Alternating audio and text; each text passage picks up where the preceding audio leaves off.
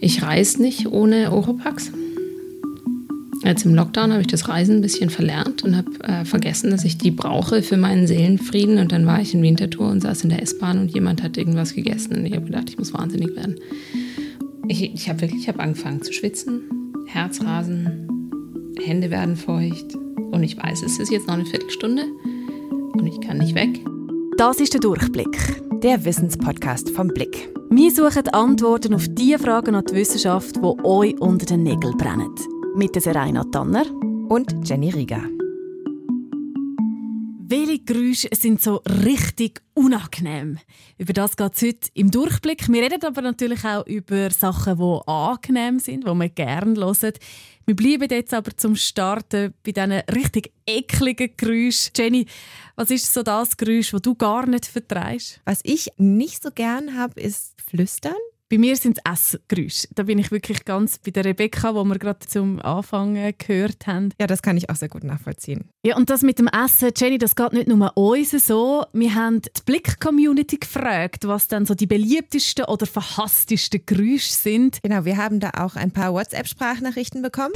Also, was ich am schlimmsten als Geräusch empfinde, das ist, wenn Styropor so quietscht. Wenn man zum Beispiel einen Fernseher auspackt aus einer Kartonschachtel und dann ist er dann meistens noch mit äh, Styroporteilen umhüllt und geschützt. Wenn dann die so aneinander reiben, das ist für mich oh, das aller, aller, aller Schlimmste, was Geräusch was gibt. Aber es geht auch immer viel um Essen. Mein Mann verhält sich Ohren, wenn ich in einen Apfel beiße. Mich bringt es auf die Palme, wenn ich Leute beim Schmatzen muss zuhören muss. Es ist so schlimm, dass ich amigs meinen Mann dann beim Essen allein lasse, ich auf den Balkon gehe oder in einen anderen Raum. Wir haben auch noch ein paar andere interessante Geräusche eingeschickt bekommen.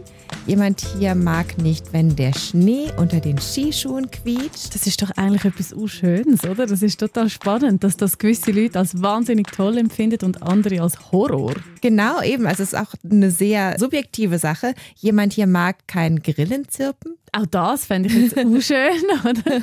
Quietschend einfahrende Züge am Bahnhof, ja, das habe ich auch schon mehrfach gehört und Essen immer wieder essen. Wir haben von dieser Folge ausnahmsweise zwei Versionen gemacht. Eine mit hässlichen Geräuschen drin und eine ohne hässliche Geräusche für die geräuschempfindlichen Menschen unter euch. Dieses ist die Version ohne hässliche Geräusche. In dieser Folge vom Durchblick dreht sich alles rund um Geräusche. Wir lernen, wieso wir gewisse Geräusche so schrecklich finden und wieso Geräusche so starke Gefühle auslösen. Es gibt tatsächlich Geräusche, die so gut wie jeder richtig schlimm findet. Das hat ein Forscherteam der Uni Newcastle 2012 rausgefunden. Und auf Platz drei von dem schlimmste Geräuschesiegertreppchen ist das hier. Das ist Kreide, die über eine Tafel kratzt. Und auf Platz zwei eine Gabel, die über ein Wasserglas kratzt. Und was ist das absolut schlimmste Geräusch, das wir alle total schrecklich finden? das ist das hier, ein Messer auf einer Glasflasche. Wir sind ja Tiere. Wir vergessen das immer wieder. Wir denken, wir wären was Besonderes. Das ist Lutz Jenke, Professor für Neuropsychologie an der Uni Zürich. Und äh, wir haben natürlich als Tiere von der Natur Instinkte geschenkt bekommen, mit denen wir uns, ohne darüber nachzudenken, in der Welt zurechtfinden müssen. Und da gehören auch eben bestimmte angeborene Reaktionen auf Geräuschmuster zu. Und das sind so klassische akustische Signale, die abrupt anfangen, die sehr laut sind, die chaotisch sind, die keine Regelmäßigkeit haben. Oder das sind akustische Signale, die zum Beispiel ein schnelles Entgegenkommen signalisieren. Also das sind zum Beispiel Signale, die schnell lauter werden. Ne, so etwas ist ja assoziiert mit etwas, was auf uns zukommt. Das könnte gefährlich werden. Und das Kratzen von dem Messer auf der Flasche, das gehört nach seinem Beschreib in dem Fall eher in die Kategorie von der chaotischen Geräusche. Mhm. Wie sieht es denn aus mit diesen akustischen Signalen, die schnell lauter werden, die er auch beschreibt? Man denkt da sofort an Sirenen, oder? Polizeiauto, Feuerwehrauto zum Beispiel. Oder eben auch sowas wie Weckerklingeln. Diese Geräusche sind ja eigentlich so designt, dass man sie gar nicht ignorieren kann. Also Sirenen, Wecker, auch so plötzliche Schreie und Kreischen, das gehört auch dazu. Das sind eben einfach so Töne mit Frequenzen, die einfach negative Emotionen bei uns auslösen. Und wir wissen auch, welche Hirnregionen aktiv sind, wenn wir solche Geräusche hören. Das sind typischerweise eben Emotionszentren, die aktiv sind und insbesondere jene Hirngebiete, die mit der Verarbeitung von unangenehmen Emotionen betraut sind. Ein Hirngebiet ist da besonders wichtig und das ist der Mandelkern.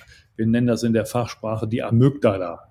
Und diese Amygdala, die liegen interessanterweise sehr nahe an einem anderen sehr spannenden Gebiet, das ist der Hippocampus. Der ist für unser Gedächtnis nämlich wichtig. Wir müssen nämlich lernen als Tiere, dass bestimmte Reize auch tatsächlich mit unangenehmen Reaktionen eintreten. Und deswegen sind diese unangenehmen Emotionen sehr nah an dem Hirngebiet lokalisiert, das für das Gedächtnis wichtig ist. Das Gehör ist in dem Fall auch gewissermaßen unser Alarmsystem. Ja, genau. Es ist tatsächlich auch unser schnellster Sinn, der Luzienke sagt, wir sind eigentlich in erster Linie Sehtiere, nicht Hörtiere, aber eben das Gehör unterstützt unseren Sehsinn und die beiden arbeiten so zusammen. Es gibt dann noch eine zweite Komponente. Wir haben nämlich ein sehr besonderes Gehirn im Vergleich mit anderen Tieren, das eine unglaubliche Fähigkeit hat zu interpretieren. Unser Kortex, den wir von der Evolution bekommen haben, der weit über 90 Prozent des gesamten Gehirns einnimmt, und der bei uns ja riesengroß geworden ist, ist im Grunde genommen nur dazu da zu interpretieren. Wir versuchen die Welt zu interpretieren und zwar so stabil es auch nur geht. Das ist nämlich der Trick. Dieses enorme Gehirn führt dazu, dass wir uns Kulturen entwickeln können. Kulturen diktieren eben auch, was schön für uns klingt und was schlimm klingt. Ein gutes Beispiel ist eben das Schmatzen oder so Mundgeräusche oder wovon wir es auch vorhin hatten. Bei uns ist das unhöflich und viele Leute finden das unangenehm, das hören zu müssen. Aber jetzt zum Beispiel in manchen asiatischen Kulturen ist es erwünscht, weil es einfach dem Koch oder der Köchin signalisiert, dass es gut schmeckt. Mhm. Genau, auch mit Rülpsen zum Beispiel, mhm. oder, wo wir ja auch als höchst unangenehm empfinden am Tisch. Und ich auch meinen Kindern ständig sage, wenn das passiert, Achtung, das macht man nicht, wer ist mehr? Äh, und in anderen Kulturen ist das ein Zeichen von Anerkennung, genau. Also zusammengefasst kann man sagen, je nach Erfahrung finden wir bestimmte Klänge eben schön oder schrecklich und ganz abhängig davon, in welchem Kontext wir die Geräusche kennenlernen und welche Assoziationen sie auch auslösen bei uns, oder? Mhm, genau, also Assoziationen sind wirklich ein gutes Stichwort. Es kommt nämlich sehr auf den Kontext an. Lutz Jenke nennt da dieses Beispiel dazu. Nehmen wir mal an, Sie liegen nachts um drei in Ihrem Bett, sind gerade eingeschlafen, Sie haben lang gearbeitet. Gerade beginnen Sie, sich in Ihren Tiefschlaf hineinzubewegen. Da fährt auf einmal ein Mercedes-Diesel aus dem Jahre 1970 an Ihrem Haus vorbei. Der Diesel ist laut. Das tackert. Sie werden wachgerüttelt. Sie ärgern sich zu Tode. Das würde mich definitiv auch ärgern. In einer anderen Situation könnte das aber ganz anders aussehen. Stellen Sie sich mal eine andere Situation vor. Ihr Lebensabschnittsgefährte ist um drei Uhr noch nicht nach Hause gekommen. Wir sind gerade eingeschlafen. Ihr Lebensabschnittsgefährte fährt den gleichen Mercedes Diesel. Der kommt nachts um drei nach Hause gefahren. Sie wachen auf. Vom gleichen Geräusch sind sie aufgeweckt worden. Aber sie sind erleichtert, weil sie wissen, dem ist nichts passiert. Also das gleiche Geräusch, zwei verschiedene Interpretationen. Das ist auch ganz wichtig bei unserer individuellen Wahrnehmung. Geräusche können starke Emotionen auslösen und diese Assoziation zwischen Geräuschen und Gefühlen kann sich ins Extreme steigern und diese unangenehme Reaktion auf Geräusche, das kann wirklich sehr unangenehme Ausmaße annehmen. Und da kommen wir jetzt zu unserer Misophonie-Patientin, die du getroffen hast, Jenny. Ja, genau, das ist die Rebecca. Sie lebt in Zürich mit ihrem Mann, mit einem Kater und einer zwei Monate alten Tochter und sie leidet unter Misophonie. Das ist ein Syndrom, bei dem Betroffene sehr, sehr stark unter bestimmten Geräuschen leiden. Bei mir sind es Mundgeräusche, also alles, was Essen ist und dann auch die angrenzenden Geräusche, also schon das Rascheln von der Chipstüte, weil ich weiß, jetzt kommt Chips essen oder im Kino das Rascheln von Popcorn. Ich weiß, okay, jetzt kommt Popcorn essen. Bei ihr ist es tatsächlich so, dass sie deswegen jetzt eigentlich gar nicht mehr ins Kino geht, weil sie diese Popcorn-Geräusche nicht aushält. Aber gerade jetzt das äh, Schmatzgeräusch oder die Geräusche, die man macht beim Essen, wo sie jetzt anspricht, das kenne ich ja persönlich auch. Ich habe es eingangs auch gesagt, das sind so die Geräusche, die mich triggern, die ich nicht so gerne habe. Das ist ja eigentlich etwas, was noch relativ verbreitet ist. Wie fühlt sich denn das für Sie speziell an? Was ist es, was die starken Emotionen auslöst? Teilweise bin ich so wütend, dass mir tatsächlich die Tränen kommen, weil ich weiß, es ist nicht gegen mich, aber es macht mir diesen, diesen Schmerz, fast ein, Schmerzgefühl und ich kann nicht weg und ich kann es nicht ändern. Also ich bin nicht wirklich wütend gegen die andere Person, weil ich weiß, es ist, es ist ja ihr Recht zu essen. Himmels Willen sollen sie essen. Aber es fühlt sich an wie was gegen mich. Also teilweise, wenn, wenn mein Mann neben mir isst, habe ich das Gefühl, was habe ich dir eigentlich getan heute? Ich war doch eigentlich nett zu dir. So. Und dann kommt eben das Rationale. Und ich weiß, es ist nicht gegen mich und so, aber ähm, genau, diese Wut. Und deswegen essen wir fast nicht mehr zusammen. Also gar nicht mehr zusammen am Tisch ohne Hintergrundgeräusche.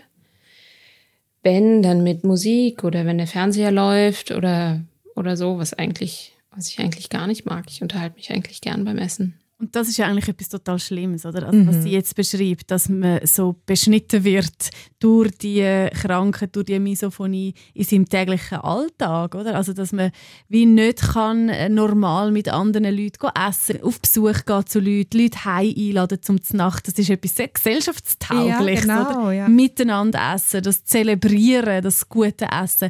Und jetzt, was ich bei ihr noch speziell finde, sie hat auch ein kleines Kind. Mhm. Also das heißt, was kommt das Kind mit über, wie dass man zusammen Nahrung quasi aufnimmt? Oder stört sie denn das beim Kind genauso wie bei anderen Menschen? Macht sie da Unterschied? Mhm. Wenn Kinder das machen bis zu einem gewissen Alter und Tiere, dann macht ihr das nichts aus. Und wenn ihre kleine Tochter schmatzt, dann findet sie das nicht schlimm. Aber sie macht sich schon große Sorgen, wie das wird, wenn das Kind älter wird. Einerseits, wie sie dann auf die Geräusche reagieren wird und auch, wie sie es ihrer Tochter beibringt, dass sie eben dieses Problem hat.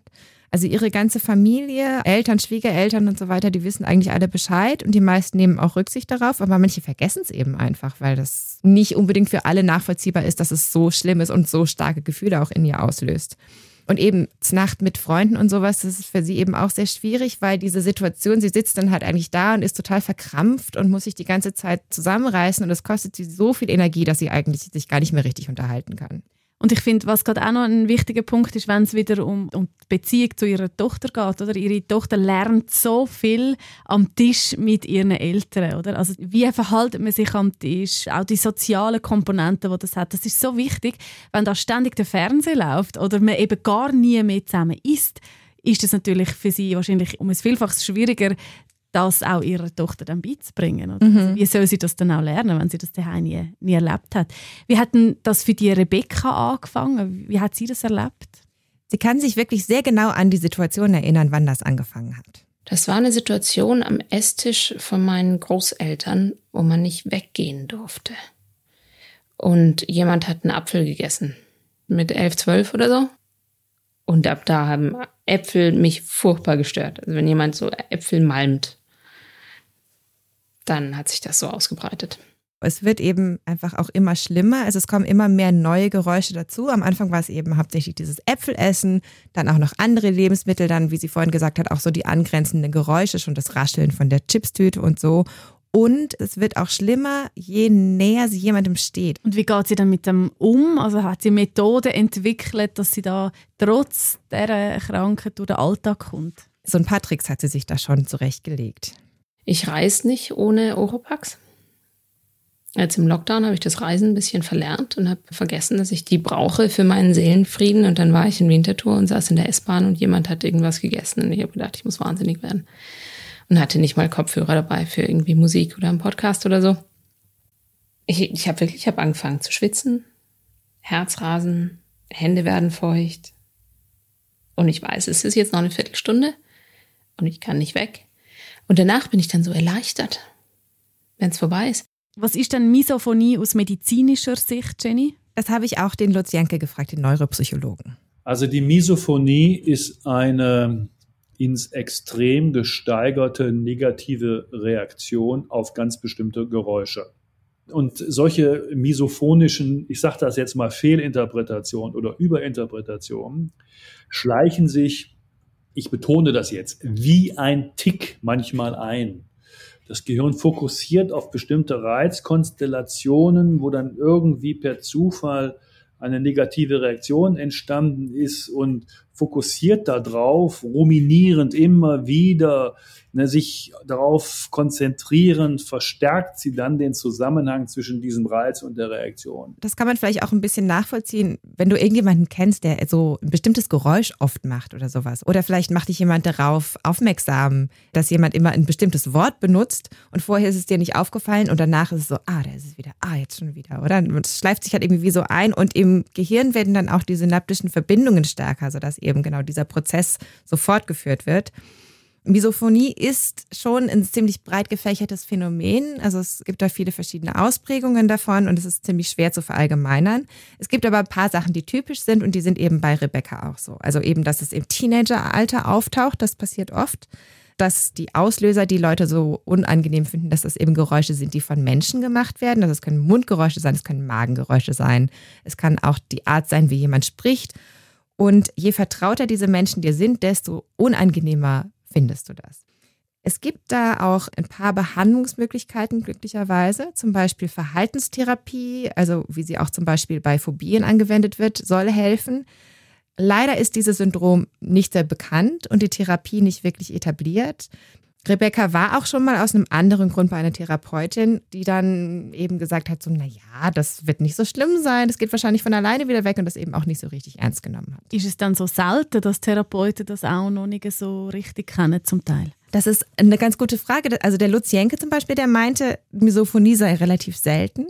Aber zum Beispiel in den USA gibt es eine Stiftung, die heißt Misophonia Institute und die sagt, es gibt eigentlich sehr viele Betroffene. Es gab mal eine Studie zum Beispiel von 2014 an College-Studenten, die gezeigt hat, dass 20 Prozent von denen Misophonie hatten. Okay, aber das klingt noch viel, also jeder fünft, oder? Ja. Äh, äh, mhm. was, ja noch, was ja noch eine eindrückliche Zahl ist.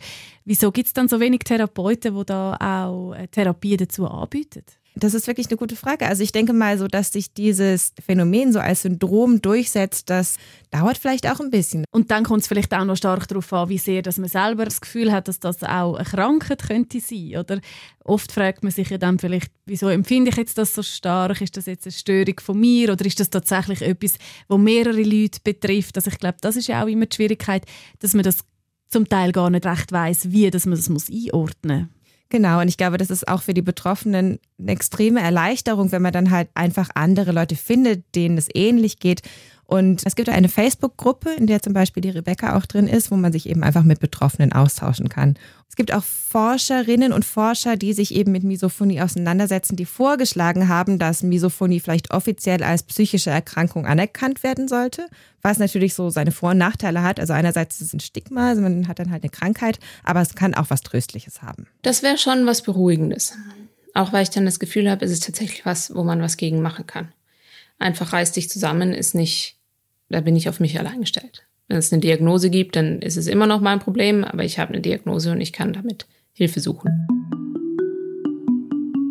Jetzt haben wir gelernt, dass es Geräusche gibt, die sehr starke negative Gefühle auslösen können, dass es so weit kann gehen dass man sogar von einer Krankheit redet. Es gibt aber auch Geräusche, die extrem positive Gefühle auslösen und ein Hype, der es seit längerem gibt, wo man vor allem auf YouTube findet, ist der ASMR-Hype. Und ich weiss nicht, Jenny, du hast vorher gesagt, Flüstern ist nicht so dies. Beim ASMR geht es ja nur ums Flüstern. Ich nehme an, das bringt dich auf Palme. Ja, das ist so. Also ich finde diese ASMR-Videos, gerade wenn geflüstert wird, ja, nicht so wahnsinnig angenehm. Aber ich muss schon sagen, also es gibt ja auch Videos, die dann eher so aus Geräuschen bestehen und darauf kann ich mich schon einlassen. ASMR, Jenny, für was stehen die vier Buchstaben? Das steht für Autonomous Sensory Meridian Response. Mhm. Das beschreibt eigentlich eher dieses Gefühl, das viele Leute dabei haben, wenn sie diese ASMR-Videos anhören. Diesen Hype gibt es ungefähr seit 2010 und mittlerweile gibt es mehr als 5 Millionen Videos auf YouTube. Und eben, wie du schon gesagt hast, leise Flüstern und äh, leise Geräusche, das kommt da viel drin vor. Das ist ja schon noch verrückt. Also es gibt 5 Millionen Videos auf YouTube, wo Leute flüsternd Wörter sagen. Unter anderem. Und ja. man hört nur das Geräusch, das im Maul entsteht, wenn man Buchstaben äh, formt. Oder? Also das ist ja wie alles, was man hört, jetzt in diesem Fall. Ja, das stimmt. Das, es verwundert mich, ehrlich gesagt. Also, mhm. Das ist wirklich etwas, was mich gar nicht anspricht. Ja, ich habe mich auch wirklich gewundert, wie viele von diesen Videos es gibt und wie viele Likes und wie viele Views die auch haben. Also es ist wirklich der Wahnsinn. Ich habe da auch noch mal ein anderes Video rausgesucht, das eher so auf Geräuschbasis ist. Und das hat über 86 Millionen Views.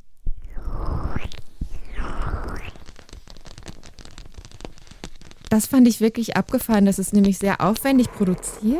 Das ist so ein Stereo-Mikrofon, das so in zwei Richtungen schaut. Und teilweise steckt eben dieses Mikrofon noch in so einem Plastikkopf drin. Und die Frau, die dieses Video macht, die kratzt so mit den Fingernägeln über diesen Kopf drüber.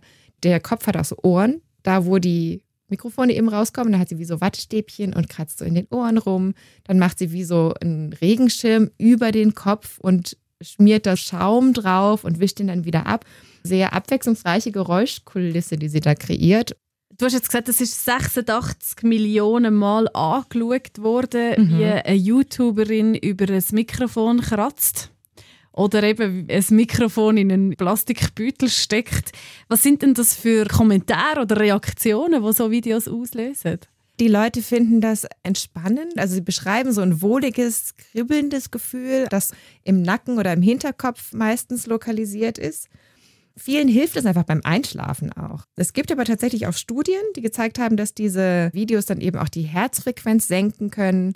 Und Lutz Jenke hat auch eine Erklärung dafür. Wenn man sich diese Videos anschaut oder diese Sounds anhört, dann setzt man sich Kopfhörer auf und hört eben diese sehr leisen, oft auch hochwertig produzierten Geräusche an.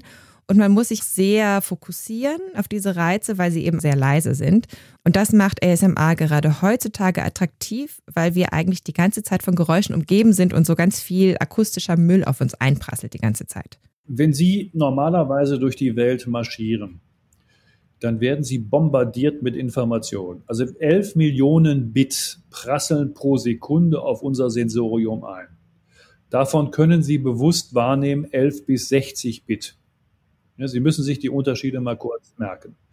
Und wenn Sie sich hochgradig konzentrieren auf einen Kanal, dann können Sie diese 11 bis 60 Bit in voller Breitseite genießen, in Anführungsstrichen.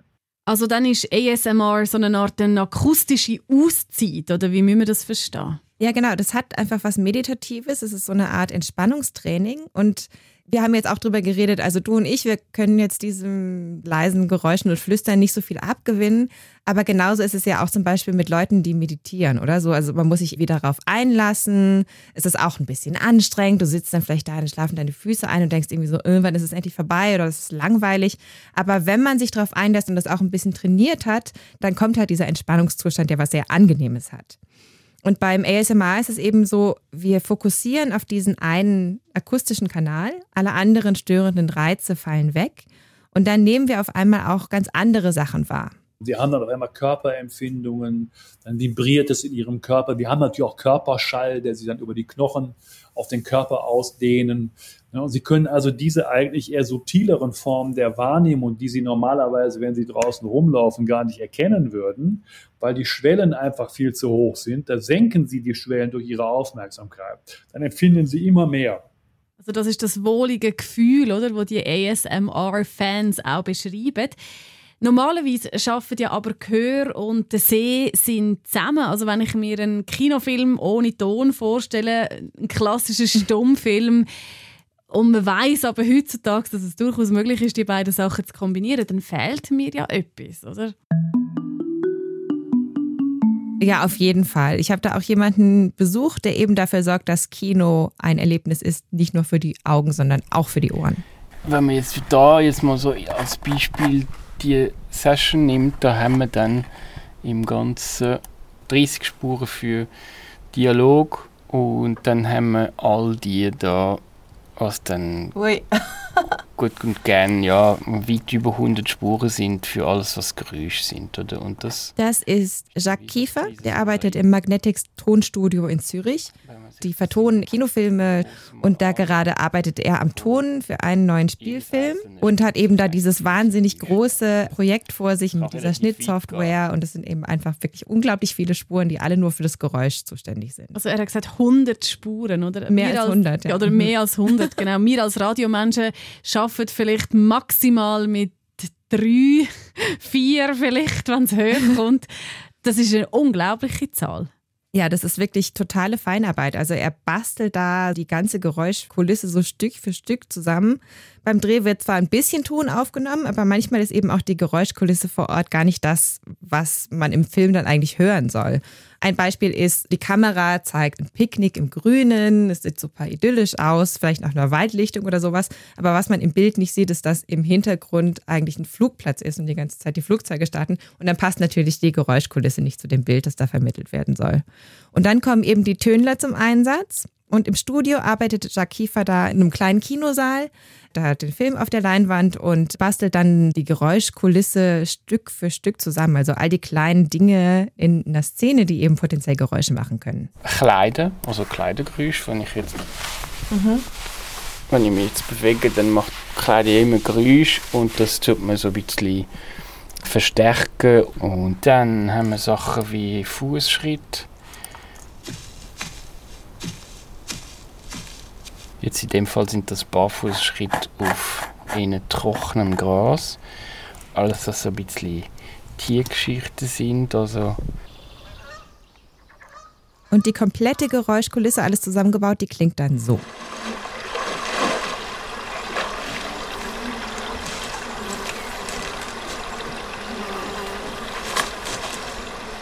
Also da passiert wahnsinnig viel, wenn man das hört. Man hört Wasser, man hört Laufen auf dem erdtrockenen Gras.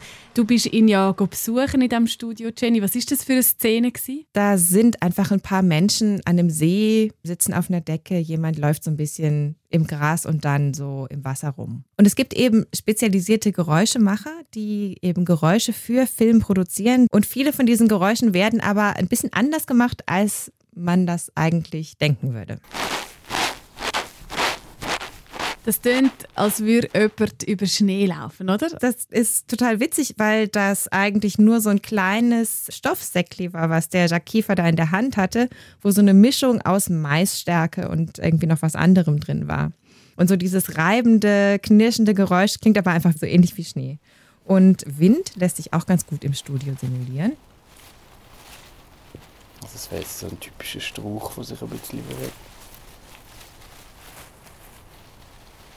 Also klingt schon wie Wind, finde ich ein bisschen. Aber in Wirklichkeit ist das, was man da hört, ein Strauß Plastikblumen, den er einfach so vor dem Mikrofon hin und her gewedelt hat. Und das zeigt vielleicht auch, dass die Ohren sich eigentlich schon recht leicht täuschen lassen. Und dafür gibt es ganz spannende Beispiele von so akustischen Illusionen. Im Internet, da würde ich dir einfach mal schnell was vorspielen. Mhm. Laurel. Laurel. Es gab da 2018 auf Twitter so einen kleinen Internetstreit von Leuten, die gesagt haben, sie hören bei diesem Geräusch Yanni oder sie hören das Wort Laurel. Laurel. Laurel. Was hörst du? Laurel. Laurel. Definitiv. Ja. Laurel. Und du? Ich habe mir bei der Recherche das recht oft angehört und mittlerweile höre ich irgendwie wie so Yarrow. also es ist wie irgendwie so wie so ein, ja? ja? es ist wie so eine Mischung geworden. Am Anfang habe ich Yanni gehört, ganz eindeutig, und dann ist es irgendwann geswitcht zu Laurel und jetzt ist es so ein Mittelding. Also das heißt, die Frage ist nicht, was man hört, sondern wie man es interpretiert oder ja, wie kann man das erklären? Ja, ja, also eine richtige Erklärung dafür gibt es noch gar nicht. Aber spannend war eben, dass es also es gab so eine Twitter-Umfrage, was hörst du, Yanni oder Laurel? Und es war wirklich so 50-50. Die einen hören das eine, die anderen hören das andere. Eine Komponente könnte sein, dass man, je nachdem wie alt man ist, verschiedene Frequenzen besser hört. Mhm. Und dass, wenn man eher niedrigere Frequenzen besser hört, dann hört man eher das eine. Und wenn man eher höhere Frequenzen besser hört, dann hört man eher das andere. Das mit der Frequenzen finde ich ganz ein spannender Punkt, weil dort gibt es nämlich gerade eine aktuelle TikTok-Challenge, die ich letztens gesehen habe, dass Teenager mit ihren Eltern einen Ton hören, einen ganz hohen Ton, wo Teenager ohne Probleme hören, aber die Eltern nicht mehr. Oder? Genau, genau, ja. Die Fähigkeit, hohe Frequenzen zu hören, die nimmt auch mit dem Alter, glaube ich, ein bisschen ab. Und ich glaube, das hat mit diesem Yanni-Laurel-Effekt auch was zu tun. Dieses Interpretieren beim Gehör, das ist wirklich auch sehr viel stärker als beim Sehen. Und dazu kommt aber auch noch, dass eben akustische Reize sich in einem Punkt ganz bedeutend von visuellen unterscheiden. Zum Beispiel, wenn ich jetzt mit Ihnen spreche, dann kommen die akustischen Reize, also das, was ich spreche, die Phoneme, die kommen in Serie an. Ich spreche ein Wort. Auto. Das heißt, die Phoneme kommen nacheinander an. Kommen so nacheinander in Serie an. Sie nehmen diese in Serie wahr. Sie müssen die Serie abspeichern und dann von seriell nach parallel in einen Gedankenwandel. Wenn ich also ein Gesicht sehe oder ein Bild oder so, dann habe ich eigentlich alle Informationen sofort wahrgenommen. Alles ist da so vor mir. Wenn ich aber was höre, dann kommen eben die Informationen nacheinander an und ich muss das dann so in einen zusammenhängenden Gedanken verarbeiten. Und wenn ich jetzt nicht alles genau gehört habe, dann füllt einfach mein Gehirn die Lücken aus. Und das ist extrem wichtig für die zwischenmenschliche Kommunikation. Deswegen ist die reine akustische Kommunikation, die reine visuelle Kommunikation, die reine schriftsprachliche Kommunikation schwer und führt ganz schnell zu Missverständnissen. Und das ist auch das Problem der heutigen Zeit, dass wir uns überall nicht verstehen. Menschen verstehen sich besser, wenn sie die Biologie nutzen. Unsere drei Kanäle, ne? sehen, hören, sprechen, Gestik und so weiter, das muss alles dabei sein. Der eine Kanal kompensiert die Schwächen des anderen. So müssen Sie das sehen. Und genau das denke mich in der heutigen Zeit besonders wichtig, wo wir ja eben weniger direkten Kontakt haben, wo wir viel am Telefon sind oder viel an Videocalls hängen, wo wir dann vielleicht eben die Hälfte gar nicht richtig wahrnehmen. Das ist der Durchblick. Wir haben heute ganz viel gelernt über Geräusche. Wir haben das schlimmste Geräusch der Welt gehört. Und wir haben herausgefunden, wie viel unser Hirn zu dem, was wir hören, dazu interpretiert. Der Lutz Jenke hat ein Buch geschrieben über Kommunikation, unsere verschiedenen Kommunikationskanäle, das gerade erschienen ist. Das heißt, von der Steinzeit ins Internet. Auch alle anderen Studien und Quellen, die wir für die Recherche benutzt haben, haben wir wie immer in den Show Notes verlinkt. Da findet ihr auch Links zu ASMR-Videos, falls euch das interessiert, und einen Link zu ein paar Plattformen, wo man als Misophonie-Betroffene Hilfe bekommt. Initiiert und unterstützt wird der Durchblick von der Gebert Rüff Stiftung. Und wir freuen uns fest darauf, dass ihr auch nächste Woche wieder einschaltet. Dann dreht sich alles ums Wetter. Tschüss für heute, sagen Jenny und Serena.